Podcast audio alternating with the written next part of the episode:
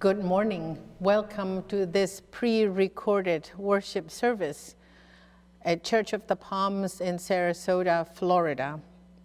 We're glad that you have joined us in worship. Thank you for allowing us to lead you in worship during the next hour. We hope and trust that this service allows you to get nearer to God, that you would sense God's presence and the Holy Spirit in your life as we worship together, though physically apart. We realize that worshiping at home can be a challenge, so we encourage you to create a sacred space in your home so you can worship with those that are with you. And we hope that you'll be able to light a candle safely as a reminder of the presence of our triune God, Father, Son, and Holy Spirit, as we do on the communion table here in the sanctuary. Perhaps you will want to silence your cell phones and sing along with our beautiful musicians when they lead us in singing hymns. We hope that this day will be a blessing and worship will bless your life. This is the day the Lord has made. Let us rejoice and be glad in it. And let us prepare our hearts and minds to worship God by listening to this beautiful prelude.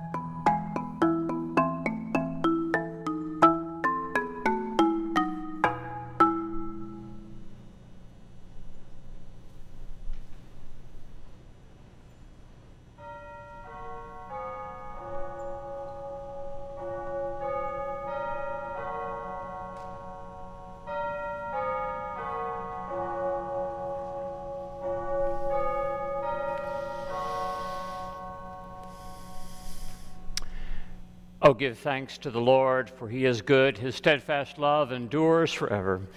Let the redeemed of the Lord say so, whom he has redeemed from trouble and gathered in from the lands from the east and from the west, from the north and from the south. Let us worship God.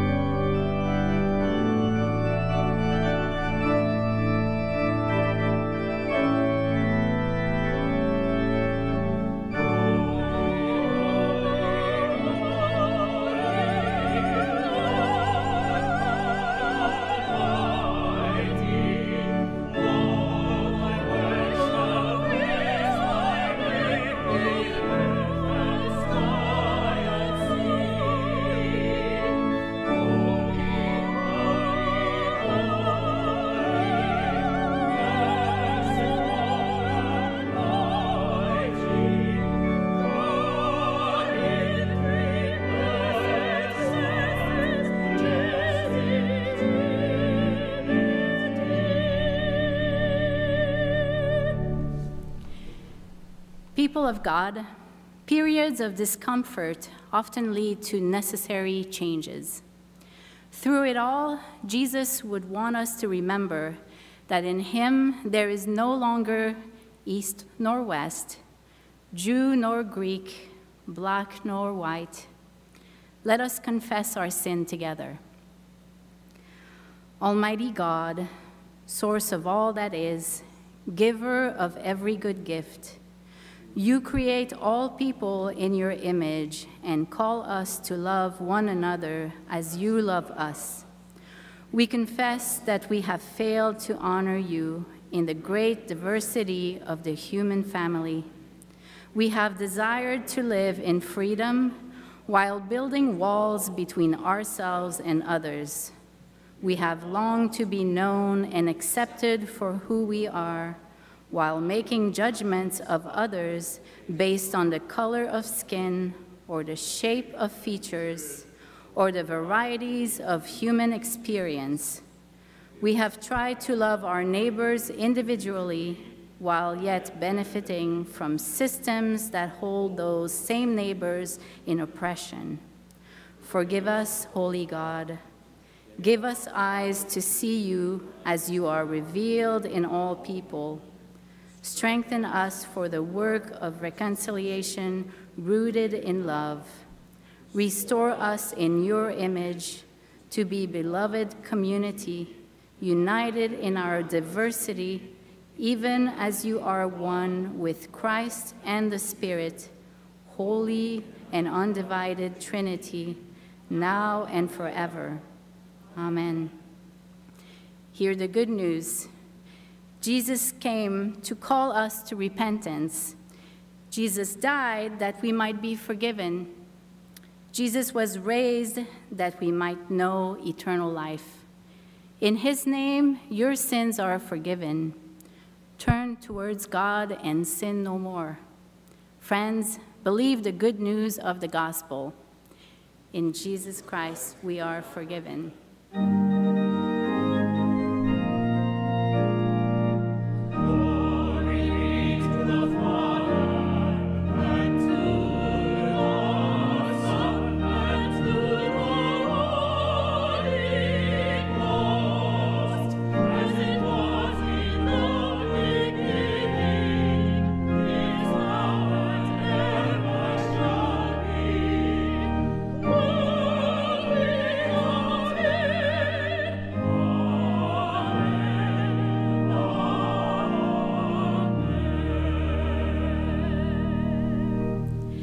Let us say what we believe by reciting together the Apostles' Creed.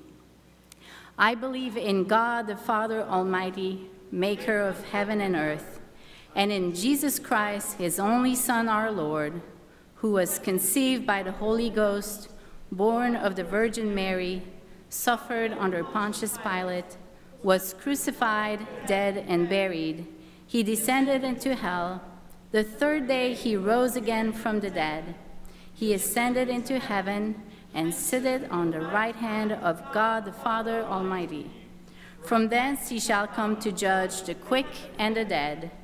I believe in the Holy Ghost, the holy Catholic Church, the communion of saints, the forgiveness of sins, the resurrection of the body, and the life everlasting. Amen. Amen. Let us now take a moment to greet those around us, and let's take a look back at what Pentecost looked like in your homes. So Holy Spirit, you are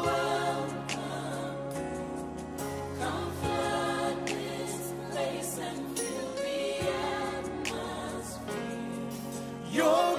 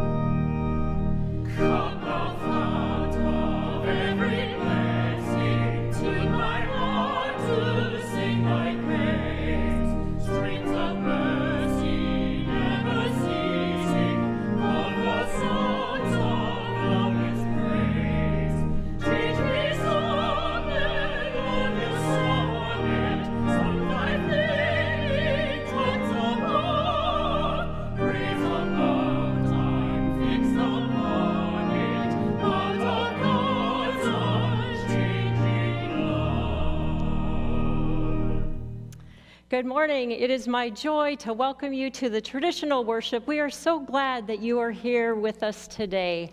By now, you have already heard the good news that we are in phase two of reopening in Florida. Whoop, whoop. It means we are one step closer to being together again.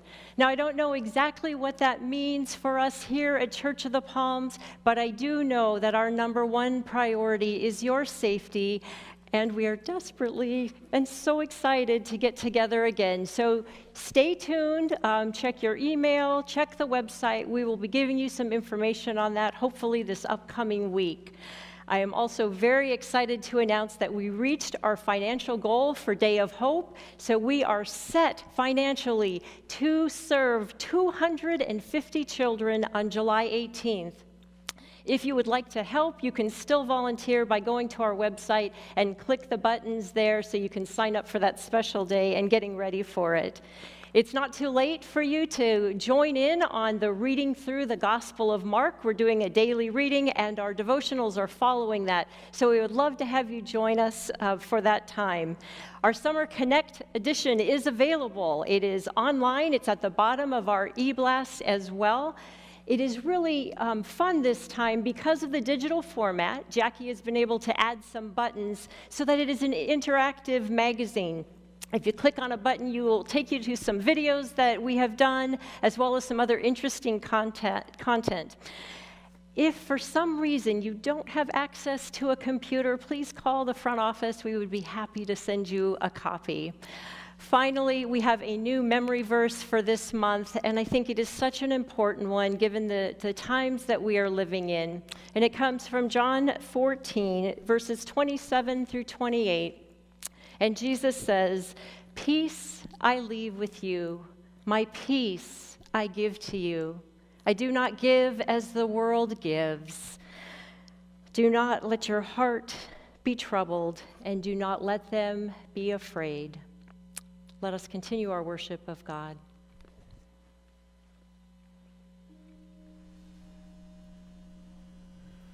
See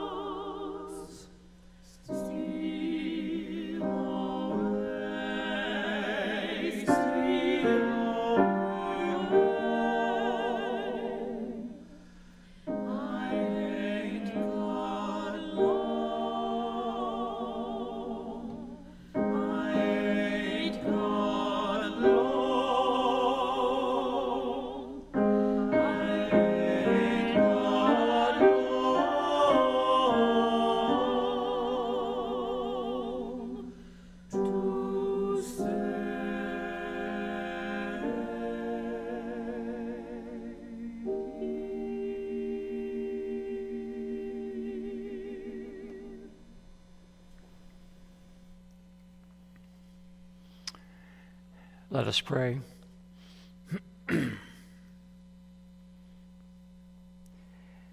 Gracious and loving God, on this Trinity Sunday, as we celebrate your three personhood, as we rejoice in your nature of three equal persons Father, Son, and Holy Spirit, interdependent in the dance of the divine, we remember that this is also your vision for the world that as you have shown to us what it means to be in relationship of Father, Son, and Holy Spirit, what it means to be in communion and in harmony with one another, so we cry out today for such communion and harmony in this world that you have created.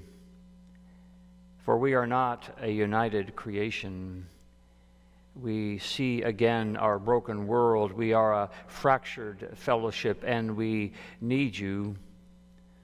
We need to commune within your circle. We need drawn into your circle dance. We need to see each and every human being as a dance partner with you and with ourselves.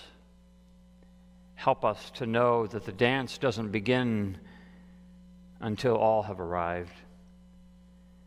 Help us, Lord, to hear the cries. Help us to listen to the lament. Help us to, whatever degree we can, feel the pain. Allow us to be instructed in this time. Quiet our immediate responses until we sense that we have walked in other people's shoes. And then, O oh Lord, and only then, help us to speak up. Give us courage and compassion to not let victims walk alone Inspire us to find a way to contribute to the solution so that we can step closer to that yearning you have for all your people, that they may be one, and that we all may know that we are loved, and that all may be treated as equal partners in the great dance. This we pray in the name of Jesus Christ, who taught us to pray, saying, our Father, who art in heaven, hallowed be thy name. Thy kingdom come, thy will be done, on earth as it is in heaven. Give us this day our daily bread, and forgive us our debts as we forgive our debtors. And lead us not into temptation, but deliver us from evil. For thine is the kingdom, and the power, and the glory forever. Amen. Well, in the midst of the world's difficulties, disharmony, and pandemic, to name a couple, Scripture reminds us, nevertheless, to be thankful in all things because it is our thankfulness that leads to our generosity, and it's our generosity that allows us to meet the needs of, that surround us. And it is when we meet the needs that surround us that we show the world that God truly is love and that Christ's light still shines in this world. This weary old world is desperate for good news, and whether it be through the feeding of the sick, or whether it be through supporting our mission partners, or providing kids' backpack for schools, or ministering to those who are in need, you name it, we get to be the good news people. You see on the screen the ways by which you can support our ministry. Your generosity has been amazing, and we look forward to seeing what God will do as we continue through these strange and difficult days. Let us pause then for this moment of gratitude played by our guest musician, Thomas Kowalczyk.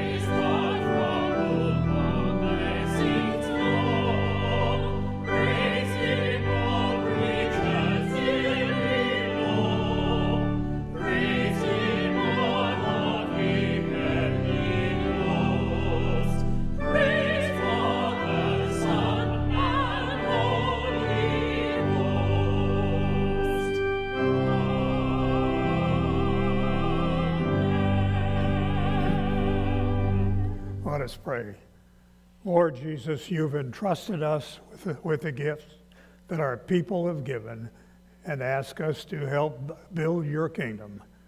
We respond with thanksgiving and praise, and we ask that these gifts will be used according to your will to love and serve who you call to us. And we give you praise for all of this in the name of our Lord. Amen.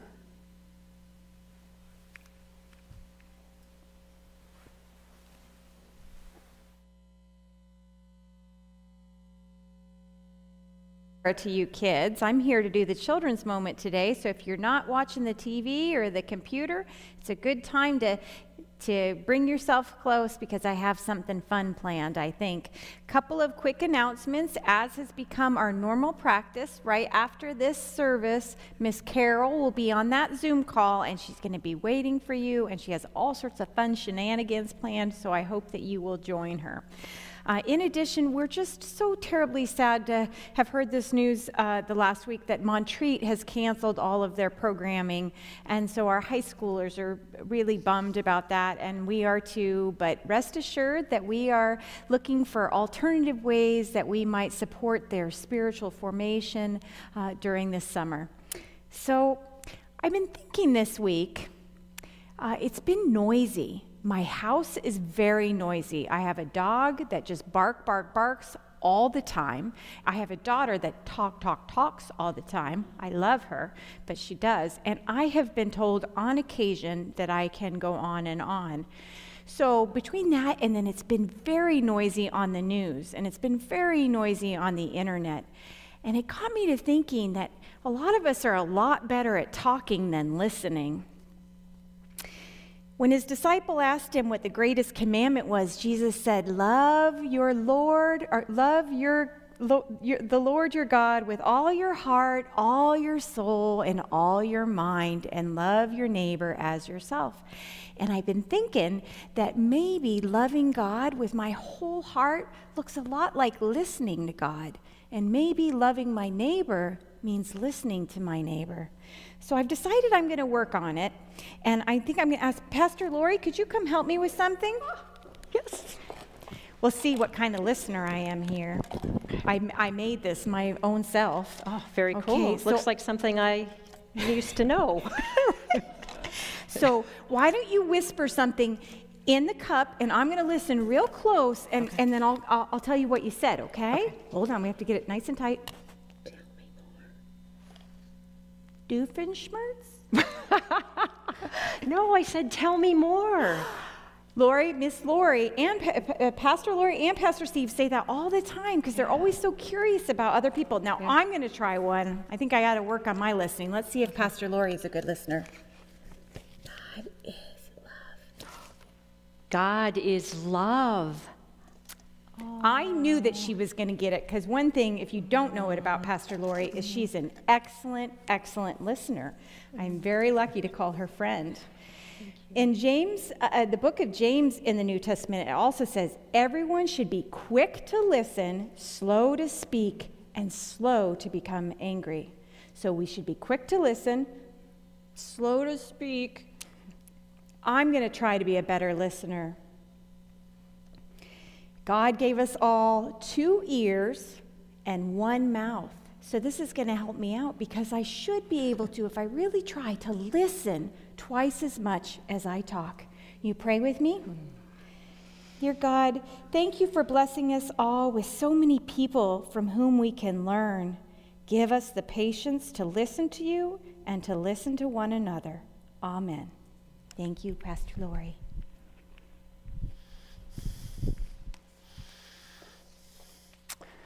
Thank you, Sarah and Lori, for that great message. Well, our message this morning is going to be a little different, a little different than the traditional sermon that you come to expect at this particular time during the service. Last 10 days or so have been a troublesome time for our nation, and we have lived and tried to seek how to live in the wake of the killing of George Floyd, Ahmaud Arbery, and others. And Great anguish and pain has been expressed across our country, and rightfully so. Such tragedies continue to occur with far too much regularity. Frankly, one is one too many. With all the efforts toward finding answers and solutions, it seemed that one thing is clear, and that maybe the first thing we should be doing, as Sarah just said, is listening. Listening to the pain, listening to our African American brothers and sisters to try to understand not only what events like this mean, but what experiences they endure while, while living in the reality of racism every day. Well, as it turns out, uh, several months ago, a group here at Church of the Palms began to meet to talk about the issue of race and the church and to wonder what the Church of Jesus Christ, and, and in particular, Church of the Palms, what can we do to engage this issue and lean into the systems of racism? We, we've read books together, we've discussed, we began thinking about what steps Church of the Palms can take to be an agent of reconciliation. And one of those steps was to seek out a predominantly African American American congregation in town with which to create a sister church relationship. You know the old adage that 11 o'clock on Sunday mornings is the most segregated hour of the week. So why not try to begin to bridge that divide? Well, two members of our group, Moira Dunn and Melvin Christian, suggested reaching out to Kelvin Lumpkin, pastor of the Light of the World International Church my friend Melvin arranged a lunch with Kelvin and I, and after a wonderful conversation with the three of us, we agreed that this was the right thing to do and to begin the work. So at the beginning of March, I took the opportunity when I wasn't preaching here to go over and worship with our friends at Light of the World. And Kelvin asked me to say a few words to the congregation, and I had the chance to witness his great gift of preaching. And well, we were on our way. Well, a few days after that, COVID 19 hit and the world shut down. And well, just last weekend, however, when the country erupted over the recent murders of African Americans, I, I reached out to Kelvin and asked if he would enter into a conversation with me about these events, such that it could be shared with our congregation and perhaps his own he graciously agreed, and, and we recorded a conversation between us two pastors on Thursday. And, and in place of the sermon, we are going to share that conversation with you as a part of our worship. We do this in this spirit of listening as the necessary first step toward being brothers and sisters in Christ and seeking ways to bring about a better world. If we don't listen first, then we really don't know what to say and what to do to support those who have far too often and far too long been victimized by the systemic racism in our culture. Now, I said this conversation was recorded on Thursday, June 4th, and it, it stretches a little bit longer than the time I would normally take to preach, but it's far more interesting than anything that's ever come out of my mouth. So I encourage you to, to listen and take it all of it in and, and pray with me as we seek to bring about hope for our world. Our final hymn and benediction will follow the conversation. So I've asked my dear friend, uh, the Reverend Melvin Christian, who, along with his wife Mary, are members and regular worshipers at our 11 o'clock service. And as I said, Melvin introduced me to Kelvin, and I asked him if he would come and read the scripture for us this morning. And then, following the scripture, we will play for you Thursday's conversation. Melvin, welcome.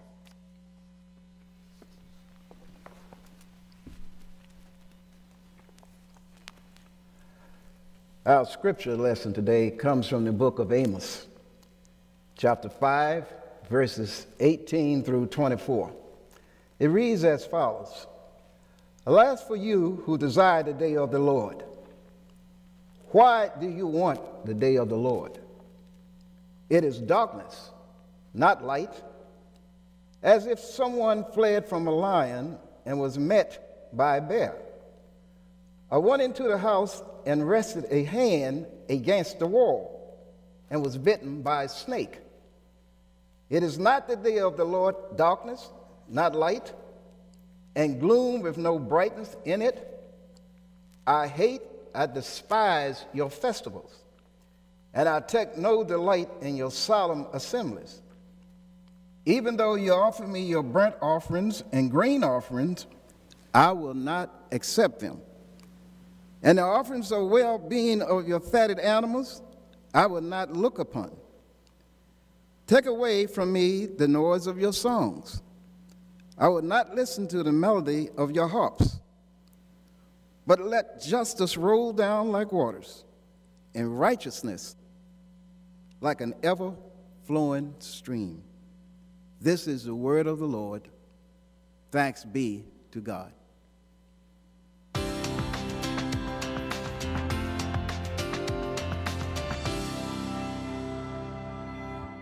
You for being here, my friend. Thank you. It's my pleasure. Yeah. My pleasure to be here.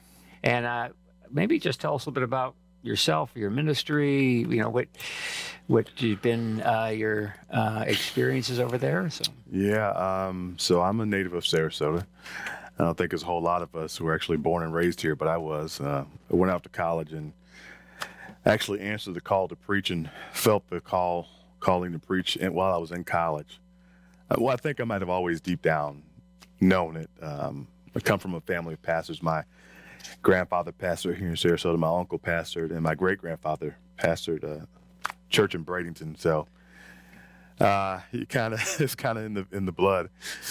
And I ran from it, like I'm sure probably all of us did in some way. But uh, answered the call to preach in college, and then felt also the burden to come back home. Not really sure for what. And I was my uncle's assistant pastor for a while. And then I felt uh, led to start uh, a church, which is now Light of the World Church, and uh, that's been 20 years ago. wow, Church just celebrated my 20th anniversary. I don't know where those years went. you're too young. Uh, thank you. Yeah, I I started the church like when I was five years old. You know, and uh, and um, it's just been amazing to to see what God has done in our church, and uh, then somewhere along the line um, in our ministry, uh, well, it was actually a trip to Africa. I went to Uganda on a missions trip, and uh, I went on that trip with kind of my American arrogance, thinking, "Let's go help these folk out." But the church that we partnered with was amazing. And I, I realized at some point in the trip that I didn't go to help, I went to be helped. Uh, the church that we partnered with had this amazing mission, and they were impacting the whole country. And it dawned on me, uh, it was like, what are we doing? Like, what are we doing at church? We're just, we're going through the motions, we're just having a good time, but are we really impacting? And uh, that was a watershed moment for me. And so I came back a different person uh, and I started preaching different and challenging my church. We can't just have good times on Sunday mornings. We can't just have good singing and good preaching. Uh, if that doesn't translate into community impact and service, then I think we failed in our mission. And uh, you know, I was excited about that message, but you know, some people, much to my chagrin, didn't want to hear that. you know, some folk are just content being religious and just having a good time in church. And I was kind of shocked by that. And um, and so uh, that not only a shift in me, but a shift in the church that at that point. I was like, we can't do this. We got to serve. And so, you know, over these last 10 years, I've really tried to preach the same message in different ways that we've got to impact. We have to have a try to, try to create a service culture in our church, service ethic. And, uh, and that's really happened. And so our church really has it, and we really want to impact the community and really want to serve the community. So, Mm, that's great. That's wonderful. yeah. Well, I've, I've, I've noticed from afar and, and a little bit up close just the efforts that you and your congregation are making toward trying to speak into the the systems that are around us and, and the community and how how that experience been. I mean, what You know, um, it's easy and hard to me. Um, it, it's easy in the sense that speaking out against ill is just right, so it's easy. When it's when right is right, it's not hard. Um, but when you start challenging mindsets, then there's almost an, almost always some backlash. You know, you lose some friends. Uh, some people are saying just preach Jesus, and I feel like I am preaching Jesus. I am preaching Jesus, and um, and I, I just you know I've challenged and, lately with everything that's going on. Um, and you heard my sermon last Sunday. I really challenged my white brothers and sisters, um, and I think I've earned the right to do that because anybody who knows me knows I am committed to racial reconciliation. I have tried to lead conversations uh, with my white brothers and sisters, and I, I even had a meeting at my church. It didn't go too well between white and black pastors, and when I say didn't go too go well, I invited some pastors to talk about race. It didn't go well in the sense that everybody was kind of nervous to kind of talk. And I've been longing for a very honest dialogue between white and black pastors, and uh, we're going to get there because it's, it's difficult. But I think it's necessary if we're going to move beyond some of the problems we see in our in our country and in our community. And I believe the Church of Jesus Christ is the answer. I believe we got to lead the way. And so everybody knows I'm committed to racial. Anybody who knows me knows I'm committed to that. So I think that's why I've got the the weight to kind of speak on some of these things and challenge my white brothers and sisters to speak out against some of the some of the things, some of the injustice, and and to even challenge racism even in, in their own churches. And so, um, you know, I've had some some tough sermons here lately. But uh, I believe it's right. Um, I believe right is right, and I think with everything that's going on, as crazy as uh, things are in our country, I think it's actually a good time to approach these conversations. I think I've seen a, a receptivity that I haven't seen in, in, in, a while, if ever. People are really ready to talk. People on both sides of the political aisle are like ready to talk. So I'm like, let's strike while the iron's hot and let's have some of these tough conversations so we can kind of get past some of this and never see that kind of thing happen in Sarasota that happened in Minneapolis and other places. Right, right. Well, we were talking before about, you know, um, at least from my experience, um, what makes it so difficult to really talk honestly about race has to do with our own defensiveness, you know, and I think yeah. especially in um, being a pastor of a white congregation um, a, or a predominantly white congregation that um, we were always resistant to kind of let down our guard and yeah. and explore potential racial issues we have are within ourselves. Yeah and uh, and to be open and honest about and vulnerable when it comes to that that conversation. It's hard. um, some years ago, I went on a de- there was a delegation from Sarasota that went to High Point, North Carolina. It was uh, some people from the police department and city government. I was invited, and uh, we went to study their policing model. How they the, High Point Police Department did this amazing job in shutting down the open air drug markets, and when the drug markets go, the violence goes. But what we found out was something we didn't uh, expect. Um, part of their drug market initiative ended up bringing about racial healing in the city because, and here's why the police department came and had a very honest talk with the black community and they had it out. They they were honest to each other. You know, the police department said, "We feel this. So you don't care about your own community. You let this happen." The black community said, "This. Well, this is how we feel about you. You guys this." And they aired it out and came out so united that when anybody tried to sell drugs in the black community in High Point, the black residents were the ones with the police back and saying, "You're not going to do that." And, um, hmm. and I was like, "Wow!" They had this very honest conversation, right or wrong, and everybody was free to express their opinion, whether they were right or wrong. Just say, "This is how we feel," right or wrong. And and I thought this is amazing. And so since that time, I've been longing to have that kind of honest dialogue uh, on a community level. But uh, it's really hard. Mm-hmm it's really hard. Uh, like you said, uh, there there is maybe some defensive defensiveness with uh, with your community and uh, and my community. Uh, are some, and I noticed that every generation has a mindset when it comes to race. You know, my mother's generation really dealt with the brunt of racism here in Sarasota. Uh, but my mother was never bitter in spite of everything she went through. My mother was the first black nurse in surgery at Sarasota Memorial, and she has some stories, and she didn't talk about it much. I don't know why. And so uh, there's some folk who talk about it at different levels, so it's hard to kind of have a, a meaningful dialogue.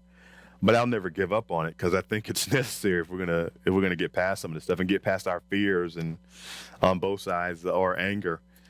I just think we got to have it someday, and um, I think it starts with you know what we're doing today. And um, you know, I had a conversation with Chief DiPino yesterday uh, for for my Bible study, and uh, we've been having these kind of honest talks, and I think that's a start to to getting past some of our fears to having meaningful relationship and dialogue, uh, so we can really work together. But it, it's a tough one. I mean, it's, it's, you see, it's a it's a it's a tough one, a tough subject to deal with and approach, and uh, but right. I, am not going to stop trying yeah. and being intentional about relationship. That's why I'm grateful for our relationship you know, we're being intentional about uh, forming a relationship, and I look forward to that. Yeah. Really do. So, um, to that end, you know, as I've been saying to our people here, is that one of the, I think one of the first things our community needs to do is to put ourselves into a posture of listening as opposed to speaking. I I mean, I think speaking comes after one listens to the pain and to the the realities of others.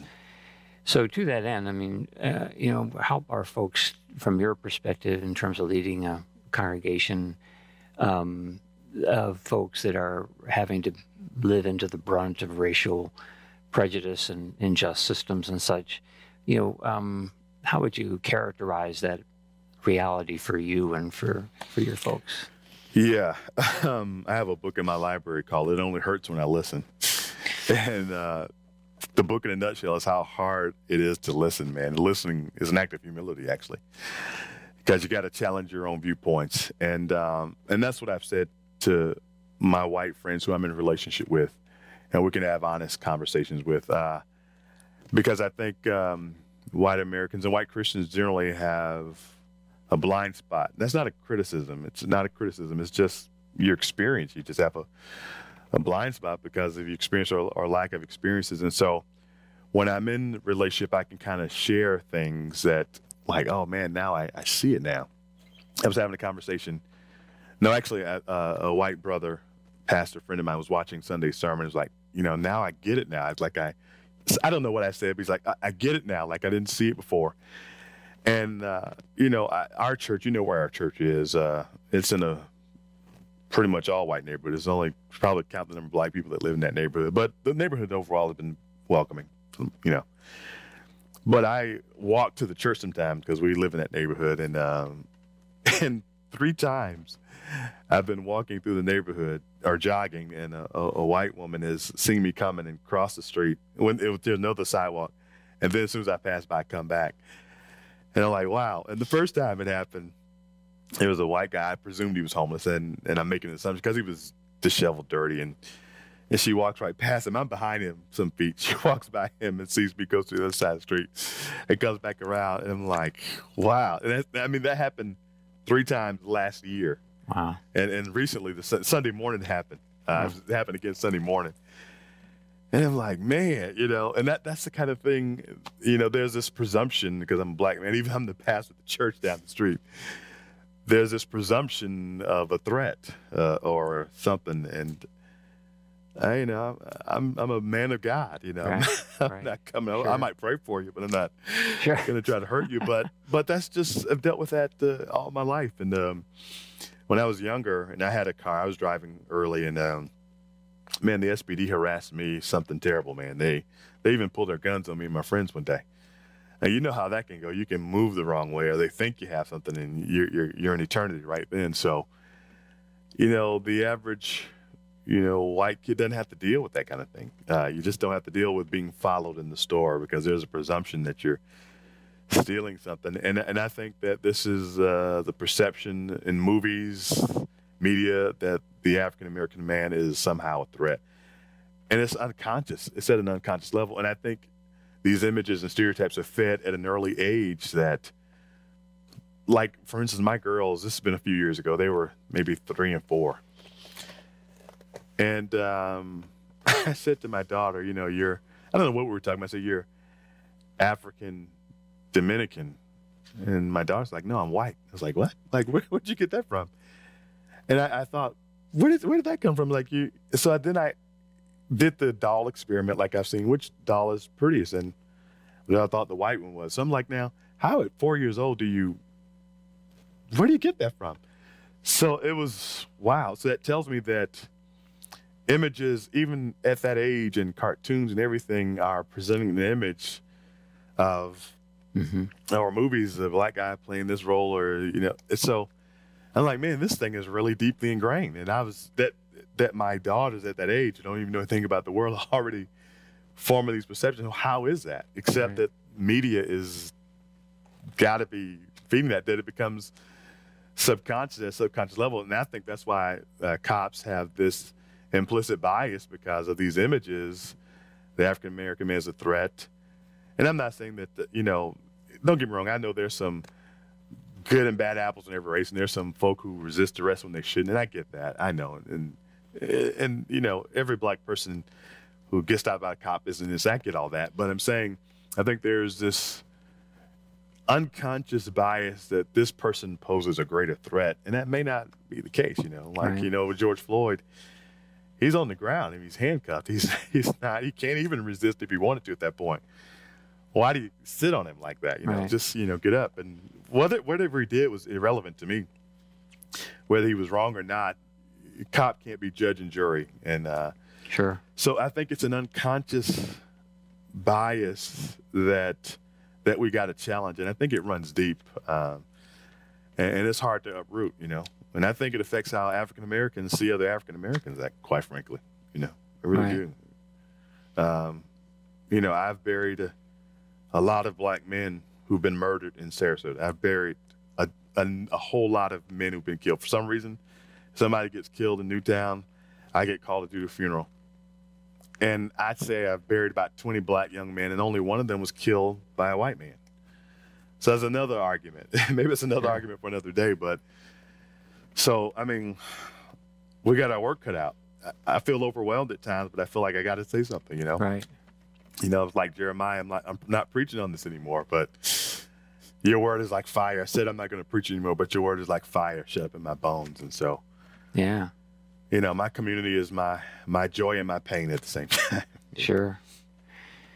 Well, you, you know, just um, again, in the effort to have the conversation, I think so often, um, I know, you know, the folks I end up talking to, the default often becomes, you know, with an incident like the George Floyd incident, well, well, you know, there's always a, you know, there's always some bad cops in the midst of, Yeah. um, and then that almost sort of shuts down the conversation um, and keep it keeps us from going to the next level, which is okay. eh, That may be the case, but there's a there are there perhaps is a greater reality here of of uh, racism and prejudice, and you know the default uh, opinion of many who would see a black man walking down the street and cross over to the other side, and and I uh, I just find I personally, and, and maybe I speak for a lot of our folks, you know, need to find ways to get into a deeper level of sensitivity to that, to really begin to appreciate that reality that's going on. I had a cop, an SPD cop. He's retired now, and he confessed to him. He's like, "Kelvin, you're right. We were stopping black men. We were profiling black men, and we were doing that." I because I told him about my own plight, and uh, he's like, "Yeah, we were doing it." And uh, I won't call his name, but uh, he he admitted to that, and um, and I know there's some great cops. You know, it's amazing. I'm surprised at the relationship I have with the police because I, I was really scared. I mean, I still kind of am a little bit, but it's funny that I work so much with the police now, the very police department that used to harass me. And there's some amazing cops. There are, but you know, as Chris Rock, the comedian, said, you know, there's some professions you can't afford to have bad apples. Like with pilots, you can't afford to have a bad apple with the pilot. You know, you need everybody. You can have a pilot who says, "I like to land sometimes." and I think with police officers, that's another profession where you really can't have bad apples because uh, when you got a bad apple as a cop, somebody's going to die. Right.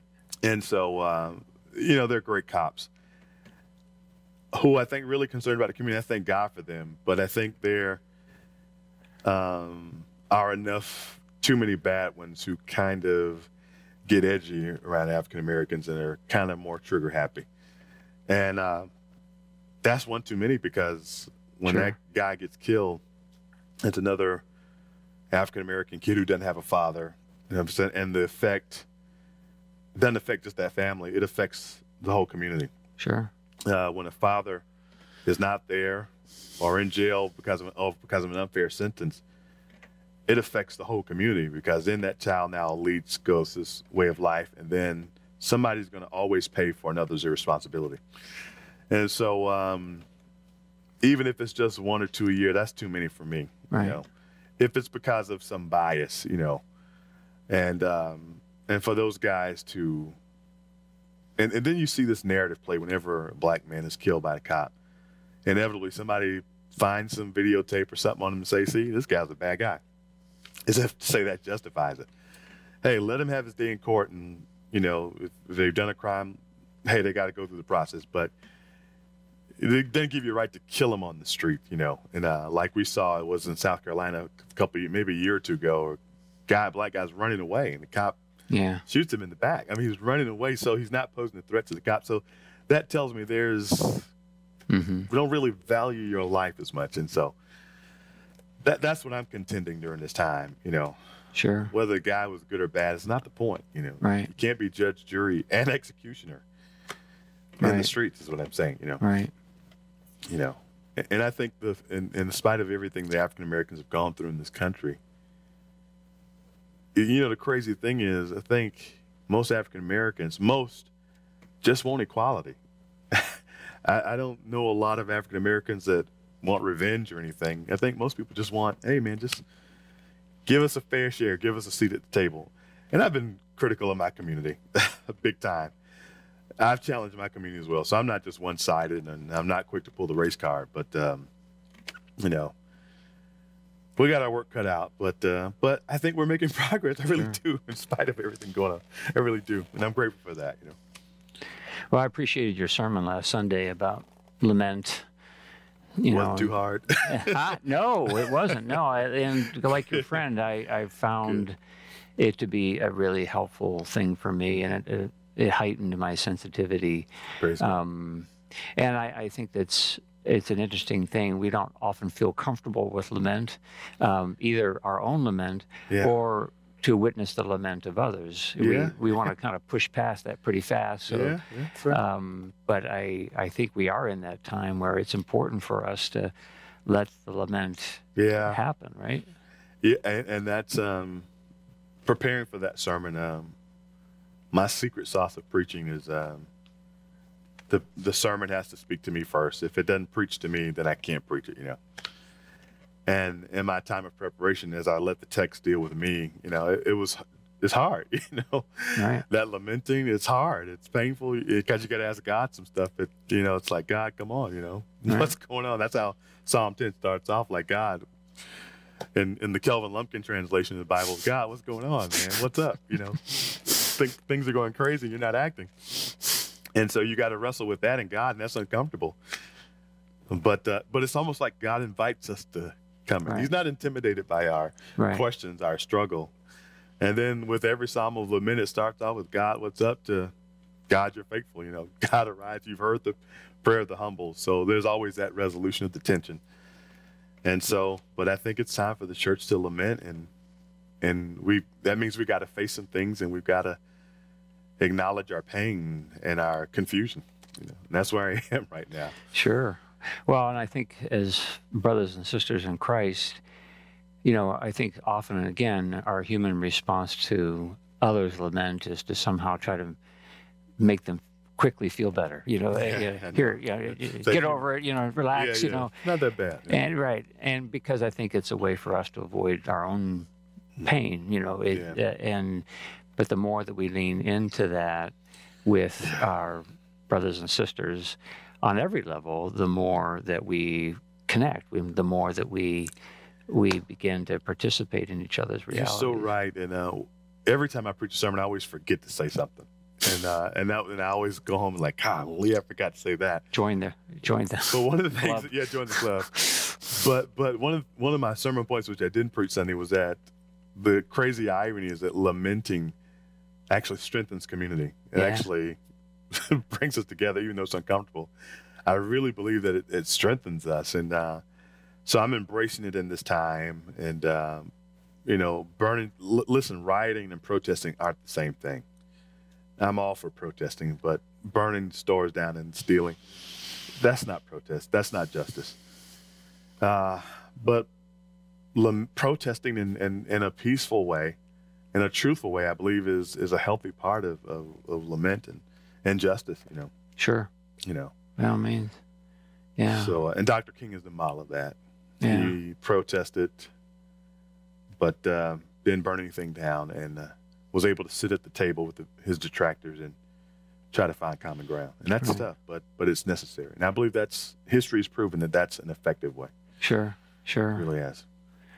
Well, to that end, um, you know, when you think about how um, a congregation like Church of the Palms or any of the, you know, white community per se um, would engage this issue and engage um, the African American community, engage the issues of racism and prejudice and all that, you know, what comes to your mind? You know, what would would be your counsel to to us that um, you know some steps that we personally as individuals and and then certainly as a congregation we would or should consider as we Well, you know, I think we're starting to do something. I think, first of all, build relationships with people who aren't like you. Now, our church is becoming more diverse. It's still Yeah. predominantly black.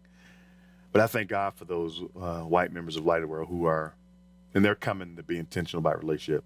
I think we got to do that. Uh, it's, and I use the word intentional on purpose because it's uncomfortable at times, but it gets us out of our comfort zone. Um, I think that my white brothers and sisters must stand up to racism in their own congregations. We worshipped uh, with the church a couple years ago, predominantly white church, during a hurricane, whatever last hurricane that came and kind of brushed us. Our church lost power, so I reached out to a pastor and said, "Hey, you know, can we use your building?" Left a message for him. He called back and uh, said, "Hey, I got three. I got your message. Here's three scenarios. You can use our church on Saturday."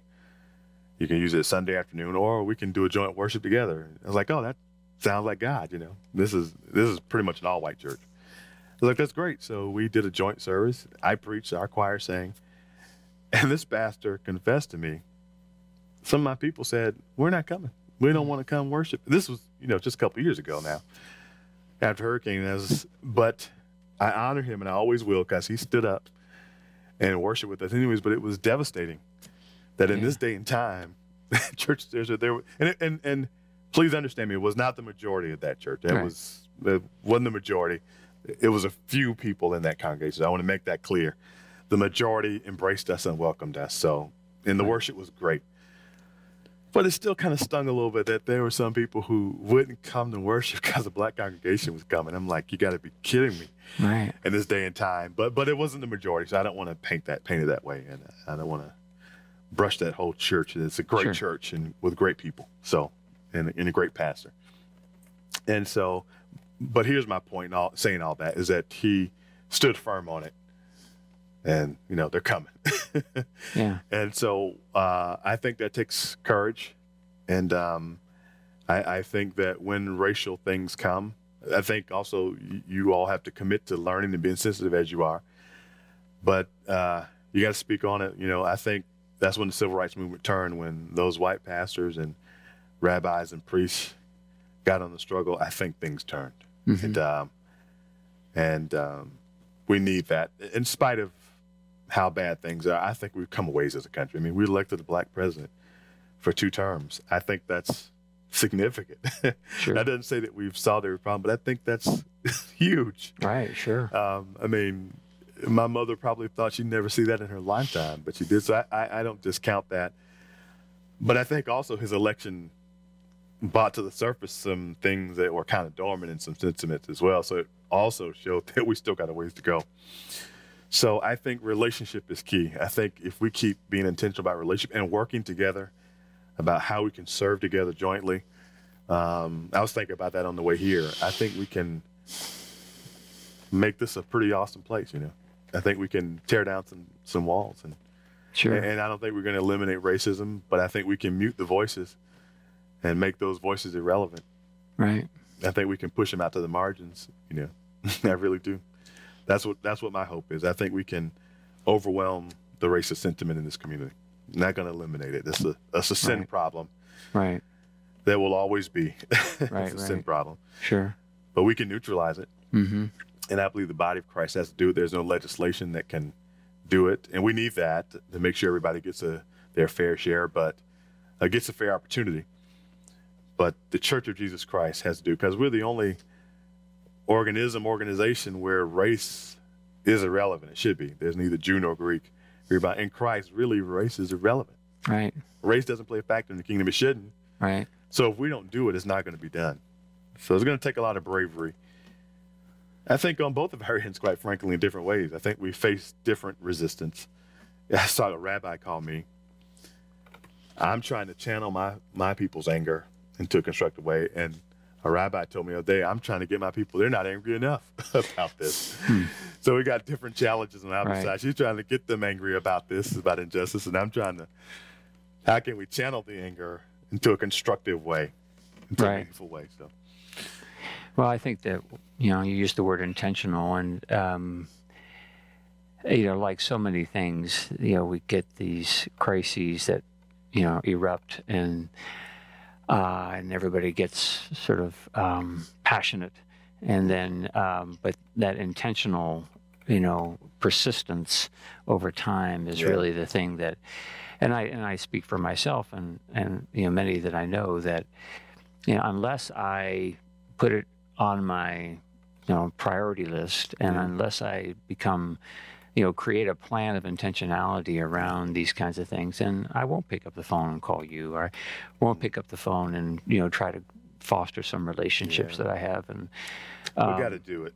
yeah it's, it's never going to be the perfect time, and uh, we got to do it. Uh, me and a white pastor went to breakfast the other day, and uh, as we're sitting together, I'm noticing people watching us, and of course tensions are high everywhere, and I think they're kind of watching. And at one point, the conversation got animated, not at each other, because I mean, this guy blessed my daughter, blessed one of my daughters, and so he's like a true brother. And I think they might have thought we might. I guess everybody's looking at. And then Yeah, kind of wondering, looking at our dynamic, wondering what's going on. It's kind of kind of funny to me, but uh, I thought it was good that they saw us singing. Just a little thing like that, I Yeah. think is huge, and seeing us work together and, and be together and break bread together is huge. So I try to, even those little things, I'm trying to, I try to be intentional about, and um, and I think those things make a difference. And so much so that I've had people come. I had a white guy come to me and confess. Uh, he uh, it was a funeral at my church he came to. He's like, I and he called me urgently Monday. I got to talk to him. Like, who is this guy? I'm kind of nervous. Like, know, is he crazy? And he comes and says, listen, I got a. He was burdened with guilt. I got a confession to make. I wasn't going to come to the funeral because first of all, it was a Newtown, which our building wasn't a Newtown. I wasn't going to come and say to do me, but I realized after your sermon that you know, you know, people in Newtown are people too. They're human too, and uh, and he was just really sincere. It was, it was beautiful, actually. And uh, he was like, "I'm sorry. You know, I just, I get it now. I see that. You know, these problems do affect me." And and uh, it, it was a pretty refreshing thing. And uh, wow so, you know, I think patience and and uh, talking to each other can help people sure get through those things. So I'm committed to it. yeah I'm in it for the long haul. So Wow, hallelujah. I, uh, and you know, kind of the way you started it, it really has to do with relationships, and yeah, through relationships, we begin to really yeah, understand other realities that we Yeah. uh, we can't quite grasp on our own. You Yeah. know, we do we do desperately need each other. yeah, yeah. We really do. And uh, what affects one affects other. And uh, and and again, I've tried to humble myself and listen too, because when you're African Americans, you can be defensive and as well in a different way, obviously. But um, I've I've heard some of my white friends out and what they hear and their perceptions about the community, and it's really been helpful to me.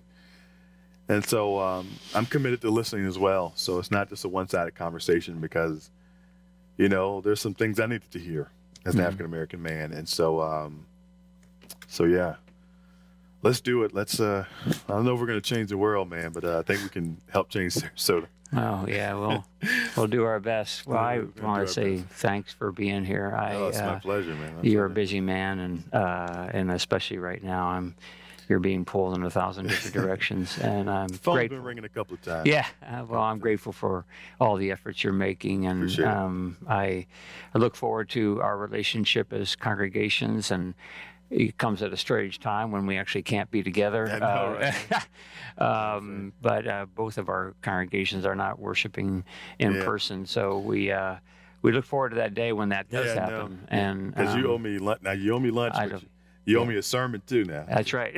you owe me a sermon. you- well, You me yeah. Well, okay. I will. I will make good on my debts. So. Uh, I don't know why you owe me a sermon. Why do you owe me? I don't know. I just you owe me a sermon. That's right.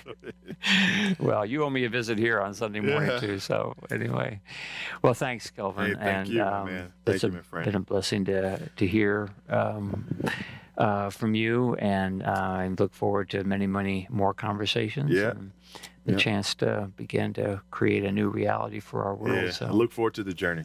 I look forward right. to the journey to do. well, let me pray for us. Amen.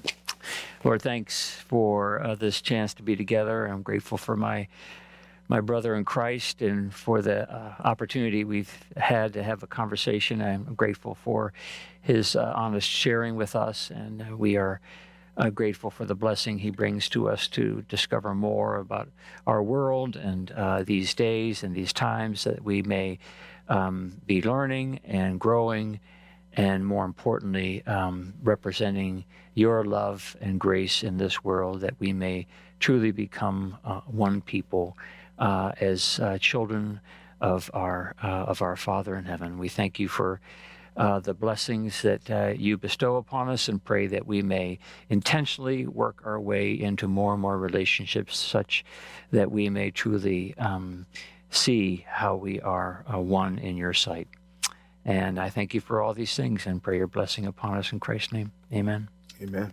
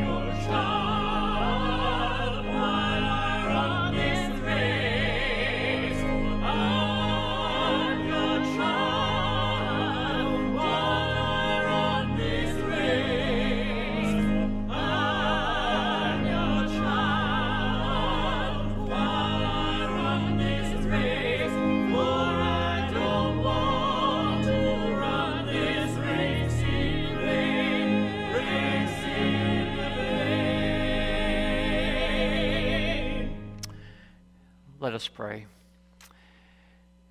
Gracious God, you came to us in the form of your Son, Jesus Christ, in order that you would listen to us, that you would hear our cries and hear our pain, that you would hear our yearning to be healed, you would hear our need for your love. And so, Lord, we pray that you will now give us the spirit of listening to our brothers and sisters in this world who cry aloud from their pain. And we pray, O oh God, that we may not only listen, but that we would begin to understand the journey that they are on, and that we may find ways to join them in that journey and to allow them to see that we are walking with them and that they can, through our life with them, know that they are not alone, but that they are encouraged by the community of Christ, white, black, whatever the color may be. So, Lord, we pray that you will allow our church to be a beacon of light in this world and that you would allow us to be the great encouraging family of all those who yearn to know of your love and of equality in this world. All this we pray in Jesus' name. And now may the grace of our Lord Jesus Christ and the love of God and the fellowship of the Holy Spirit rest and abide with you now and forevermore. Amen.